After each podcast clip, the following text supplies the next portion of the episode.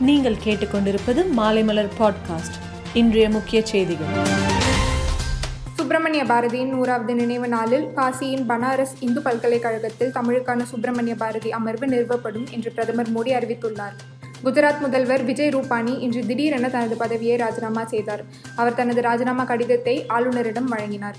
தற்போது நடைபெற்று வரும் சட்டமன்ற கூட்டத்தொடரில் ஏராளமான திட்டங்களை அறிவித்துள்ளோம். இந்த திட்டங்கள் முறையாக செயல்படுத்தப்படுகிறதா என அமைச்சர்களையும் அதிகாரிகளையும் நேரடியாக கண்காணிக்க உள்ளதாக மு ஸ்டாலின் தெரிவித்துள்ளார்.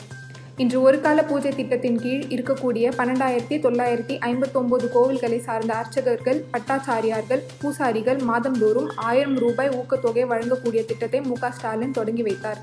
நாளை தமிழகம் முழுவதும் நாற்பதாயிரம் பேருக்கு சிறப்பு முகாம்கள் மூலம் இருபது லட்சம் பேருக்கு தடுப்பூசி போட இலக்கு நிர்ணயிக்கப்பட்டு உள்ளது இதனால் சென்னையில் ஒவ்வொரு வார்டிலும் எட்டு இடங்களில் தடுப்பூசி முகாம்கள் ஏற்பாடு செய்யப்பட்டுள்ளது.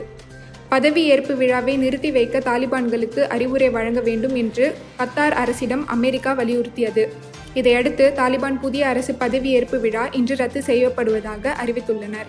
பாகிஸ்தான் கிரிக்கெட் மற்றும் உலக கிரிக்கெட்டில் முத்திரை பதித்த முன்னாள் வீரர் வாசம் அக்ரம் அக்தரை பாகிஸ்தான் கிரிக்கெட் போர்டின் தலைவராக்குங்கள். சோயிப் அக்தர் பேசுவதை மக்கள் ஏன் தீவிரமாக எடுத்துக்கொள்கின்றனர் என தெரியவில்லை என்றார். வெங்கட் பிரபு இயக்கத்தில் சிம்பு நடித்துள்ள படம் மாநாடு. இந்த நிலையில் இப்படத்தை தீபாவளி தினத்தில் வெளியிட இருப்பதாக படக்குழுவினர் அதிகாரப்பூர்வமாக அறிவித்திருக்கின்றனர். இதனை ரசிகர்கள் சமூக வலைதளங்களில் கொண்டாடி வருகின்றனர். மேலும் செய்திகளுக்கு மாலைமலர் டாட் காமை பாருங்கள்.